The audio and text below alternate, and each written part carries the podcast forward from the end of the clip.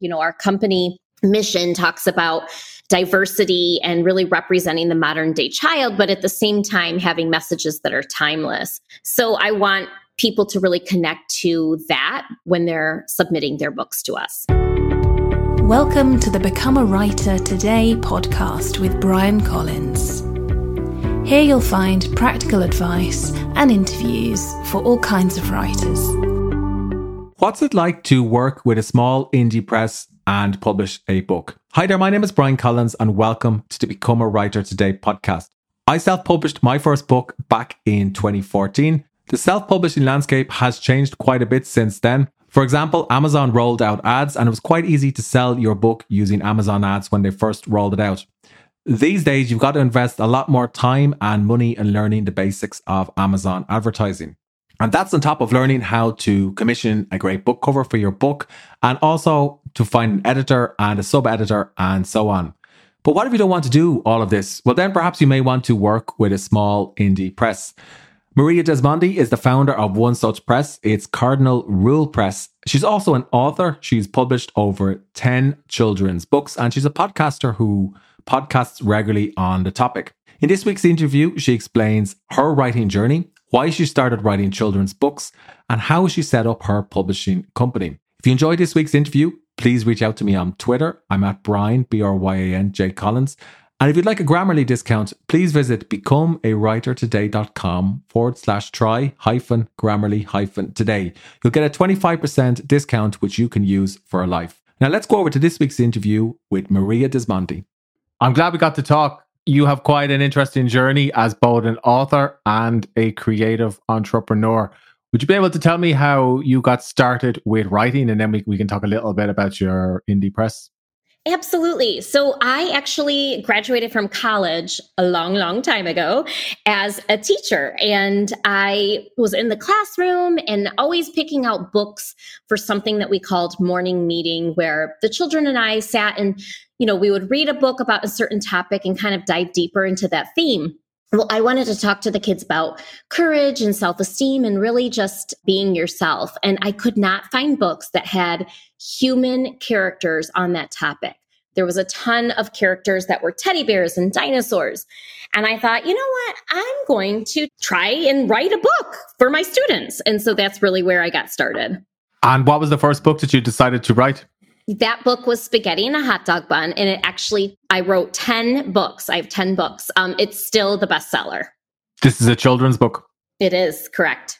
Did you know much about writing children's books when you decided to write this one? Well i had a double major in elementary education and english so i mean i studied a ton of literature in college. So yes and no i guess. What would you say the conventions of a good children's book are? Um, you know i think if you are going to try to rhyme, I think you really need to understand the semantics of it. Um, this book was not a rhyming book. I also think that you have to really work on showing and not telling in your words. So you want to make sure that, you know, you leave room for the illustrations. And I think also you want to make sure that the main character is doing the work. The main character is the one solving the problem. Especially with children's books, you don't want to have the parents or the teachers solving the problem because that really takes the empowerment away from the children reading the book to say, oh, yeah, the adults in my life are going to save me from everything. I interviewed a children's book author some time ago. He described how he worked with an illustrator as he was writing the book. Was that something that you also did, or did you approach the visual design of your book in a different way? Yeah, you know, unfortunately, with that book, I was working with a publishing company. And so they had all of the creative control on the illustrations. So I did not have a lot of input on that, which was a bummer, but that actually led me to becoming a publisher because now I have the creative control. Uh, what point did you decide to become a publisher?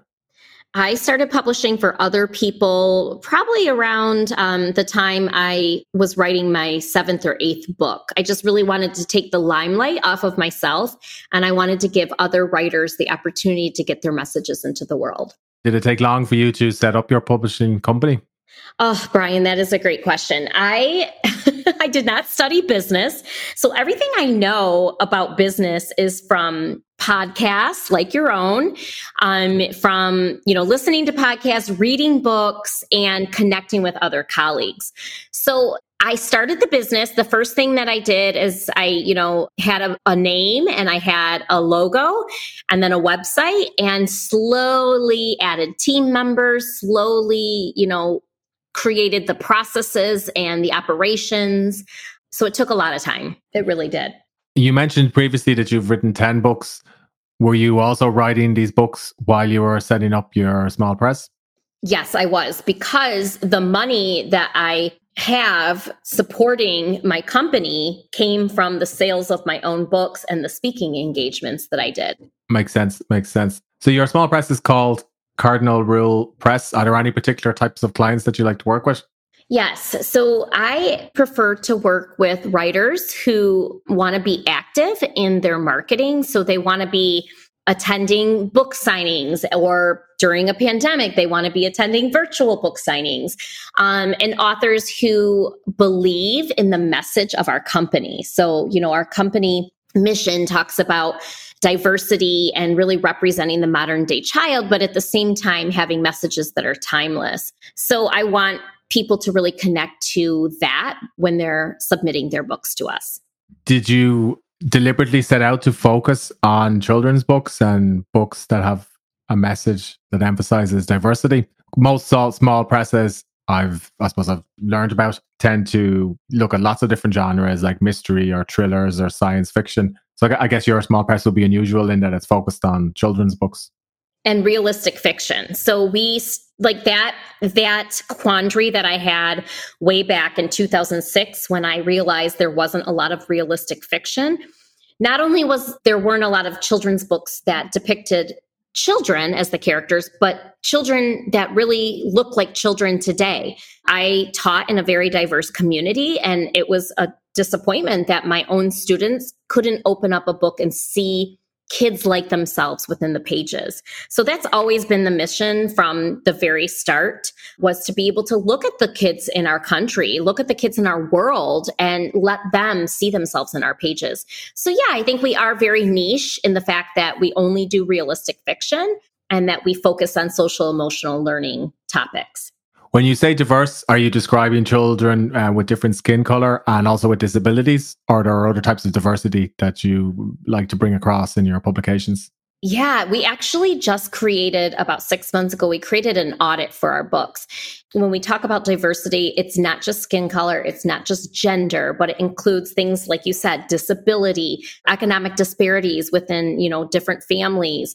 I mean, we came up with like 10 different items on the list that really represent diversity. And I'm kind of blanking off the top of my head, but definitely those things like gender and economic disparities and race. Yeah. So there's so many different things that I think represent diversity, not just skin color.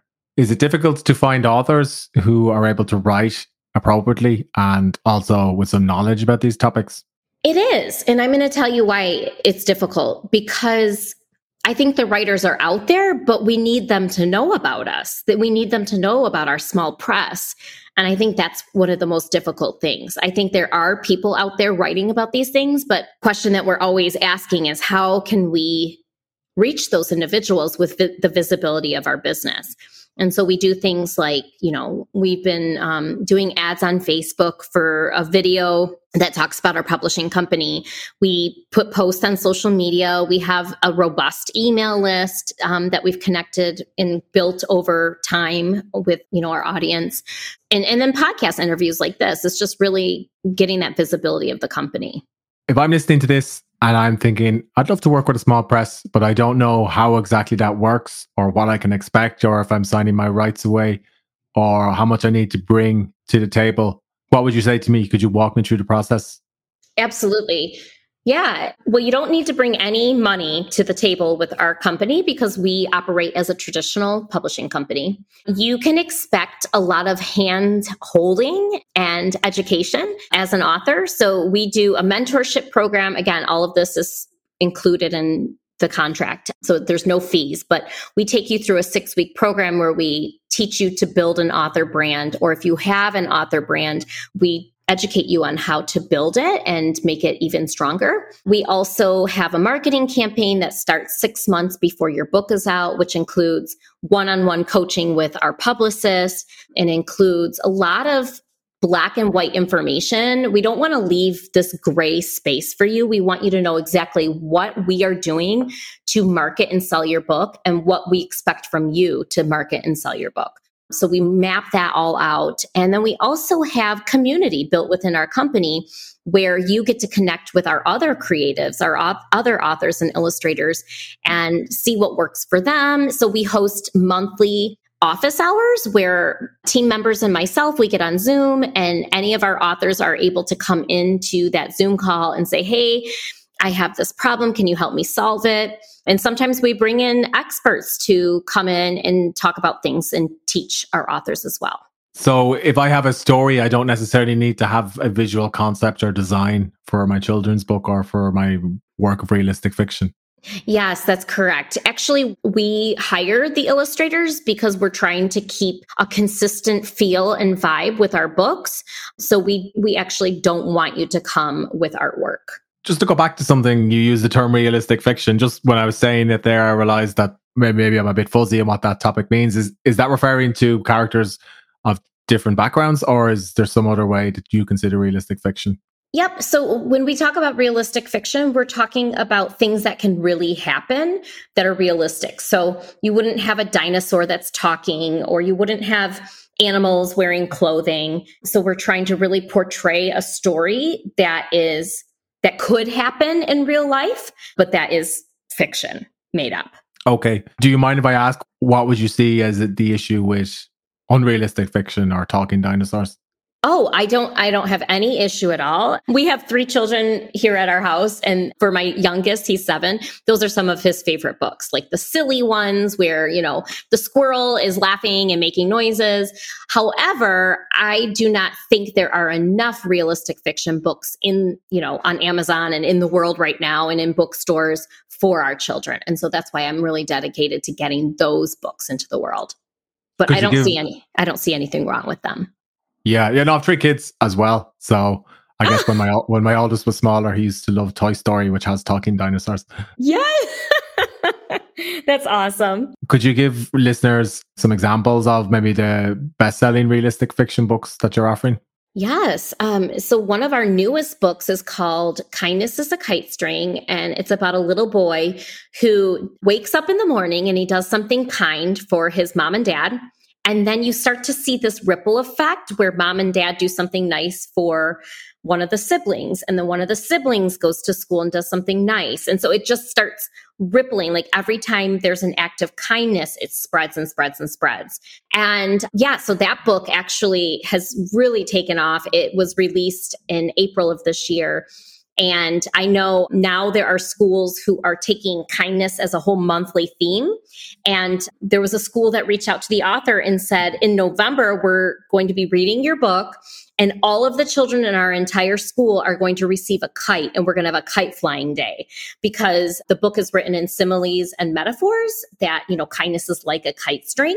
So that's really cool. And the sales for that book over the last few months have really skyrocketed because schools are taking on the concept of you know teaching kindness all month long.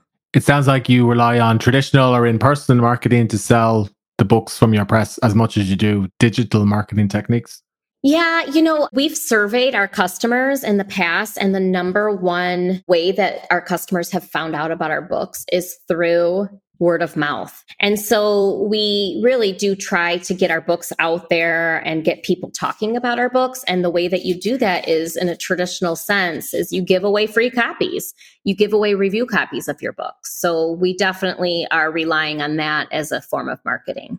How many books do you publish on a given year? Two to four. Okay. Only two to four. So that's where I say we're small but mighty. We are distributed through IPG and, you know, they represent over 500 different publishers. But if you were to look at our sales compared to those 500 publishers, they have told us that we're in the top 10%.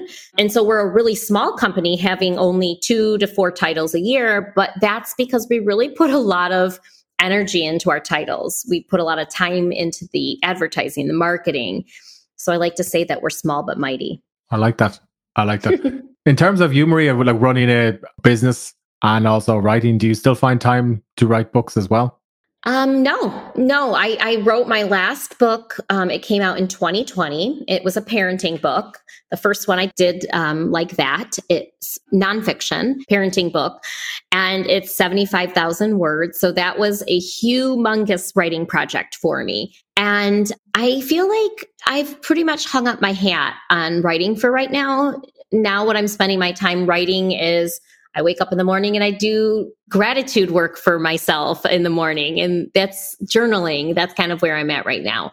And this is where I wanted to be. I really wanted to transition from writer to publisher and, and just really help others. Yeah, I'm kind of like the writer who doesn't like to write anymore. I'm actually in the process of writing or publishing a parenting book. What worked for you for finding readers for your parenting book? Anything I could learn from? Well, it was a very tricky time because the book came out March of 2020. In the middle of the pandemic. Yes. So, really, what worked for me was the book is about character and teaching children things like kindness and generosity just in your normal daily routines of parenting. So, what really worked is when the pandemic happened, I started teaching classes for free online for children.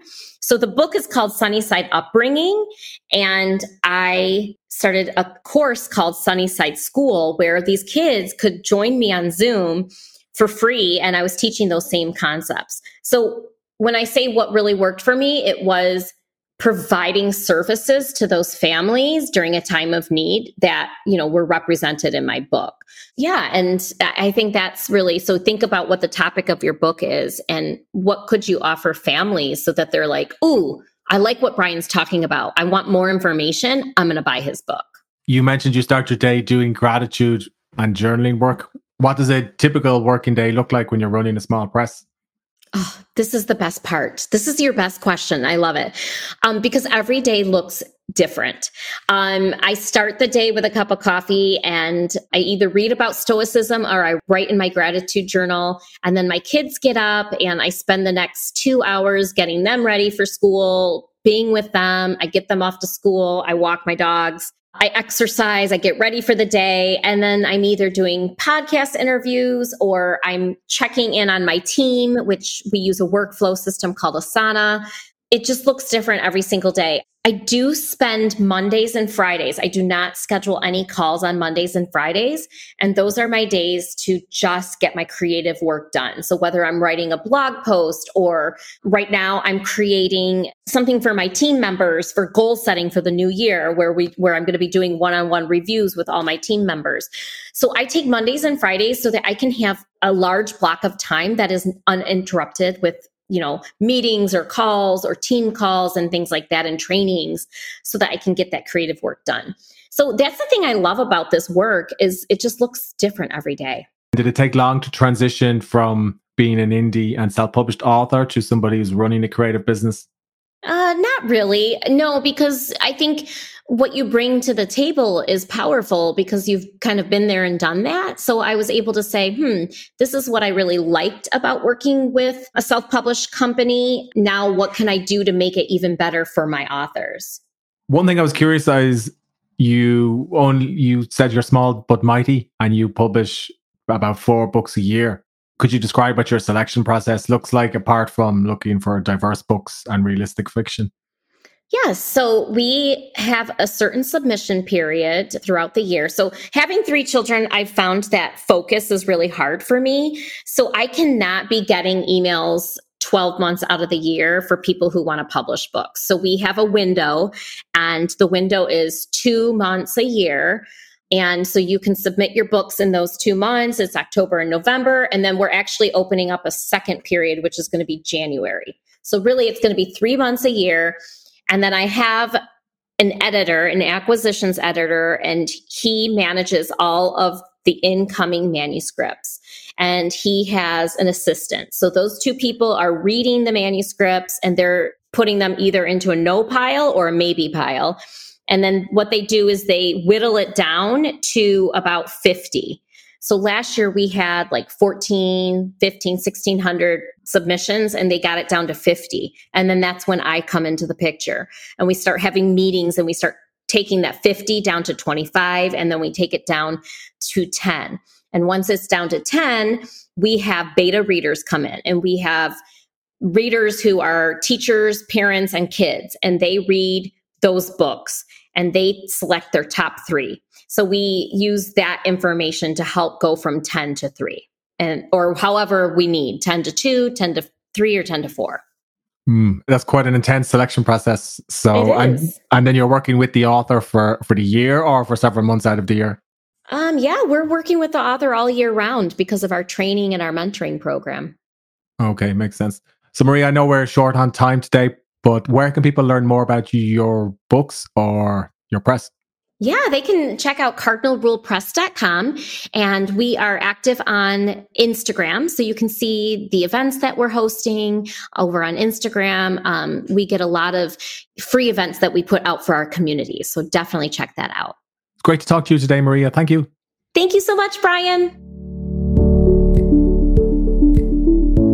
I hope you enjoyed this week's episode. If you did, please consider leaving a short review on the iTunes Store or sharing the show on Spotify, Stitcher, or wherever you're listening. More reviews, more ratings, and more shares will help more people find the Become a Writer Today podcast. And did you know for just a couple of dollars a month, you could become a Patreon for the show? Visit patreon.com forward slash become a writer today or look for the support button in the show notes. Your support will help me record, produce, and publish more episodes each month. And if you become a Patreon, I'll give you my writing books, discounts on writing software, and on my writing courses.